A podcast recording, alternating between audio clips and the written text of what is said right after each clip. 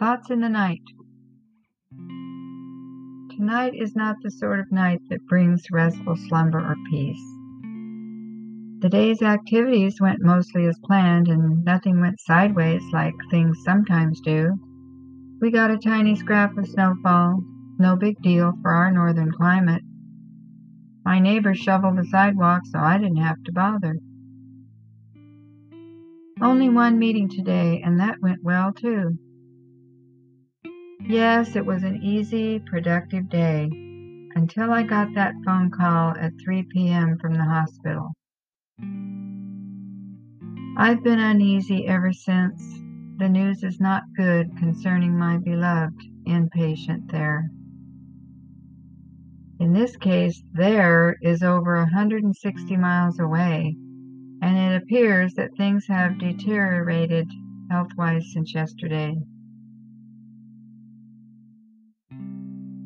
Oh, dear Father in heaven, prayers for mercy and, de- and healing for our loved one who's so, so sick. Help and guide the staff who cares for this one, that all treatments will be for betterment. May his relationship with you be on solid ground so that angels can attend his every need according to your will.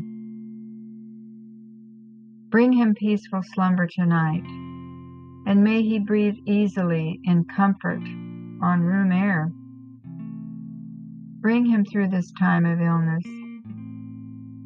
Ease the painful suffering and renew his bones and flesh to a physical strength of his former good health. Restore him to home and family, according to your perfect will, in the holy name of our Lord Jesus. Thank you, Father. Amen.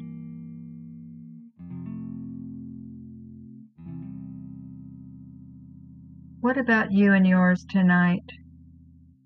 Do you have anyone who needs prayer for help and comfort? Do you have a prayer partner to sit with you and intercede for those on your prayer list. I am honored to pray with you if you ask in a comment below. For James 5, verses 14 through 18, teaches us to lift each other up in prayer. Is anyone sick among you? Let him call for the elders of the church, and let them pray over him anointing him with oil in the name of the Lord. And the prayer of faith will save the sick, and the Lord will raise him up. And if he has committed sins, he will be forgiven. Confess your trespasses to one another, and pray for one another, that you may be healed. The effective, fervent prayer of a righteous man avails much. Elijah was a man with a nature like ours, and he prayed earnestly that it would not rain. And it did not rain on the land for three years and six months. And he prayed again, and the heavens gave rain, and the earth produced its fruit. Now that's powerful. According to this passage, if we pray for one another, even if that person has committed sins, they will be forgiven. That's a lot of power in our words. You know, I'm one of the most blessed persons on earth, as my stepsister is a real prayer warrior she jumps right into pr- spiritual prayer battle if any of our family has a need. I'm so proud of her faithful walk with our Lord. I will only know when I graduate to heaven how many of her intercessions have saved me from the fiery trials of life. You know, it's a special blessing to pray for someone. So please never refuse if anyone offers to pray for you. That would be like stealing their opportunity for great reward. We each have a calling for the Lord, and He brings opportunities for fulfillment. Being on the independent side, I usually try to go it alone in most of my pursuits.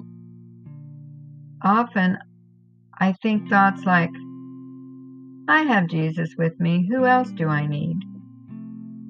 Or I stay up with thoughts in the night that somehow my tired, crazy mind can solve problems instead of simply praying to my Father in heaven for the answers. One would think that spending a lifetime of night owl nonsense would have taught me the folly of my ways, but not so much. Until after 3 or 4 a.m. Then one day someone asked if she could help me with something. And before I could decline the sweet offer, she said, Before you say no, don't rob me of my blessing. Wow. I had never thought of it that way before. What a concept. From that day on, I have tried to be on the lookout for God working on the blessings of others. If I detect such a situation, I try to shut my mouth and get out of God's way quick. Yes, I love to see my brothers and sisters lining up their rewards in heaven for being perfectly faithful in doing good works. Ah, oh, pardon my ramblings tonight as I do my usual stinkin' thinking before I settle down to my prayers. Can anyone out there tell me why my motor mind doesn't skip to the prayer first at night? Thank you for listening as I face my fears over loved ones who hurt, pray as I should, and waste a perfectly beautiful night created for our perfect rest. And thank you for following ImportantStuff.live here and on Breaker, Google Podcasts, Radio Public, Pocket Casts, and Spotify. Good night, all. God bless you, everyone. And I am pleased to give photo credit to the copyrighted Canstock Photo Incorporated slash Lisa FX.